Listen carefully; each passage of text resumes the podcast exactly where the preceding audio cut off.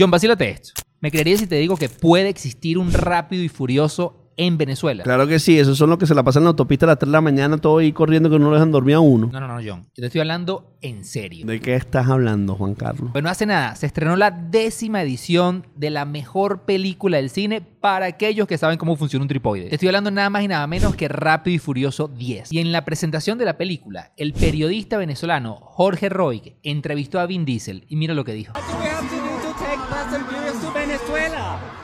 To Venezuela? Yeah. I've been working on it. My dream is to go to Venezuela. In fact, for a long time, my dream has been to go to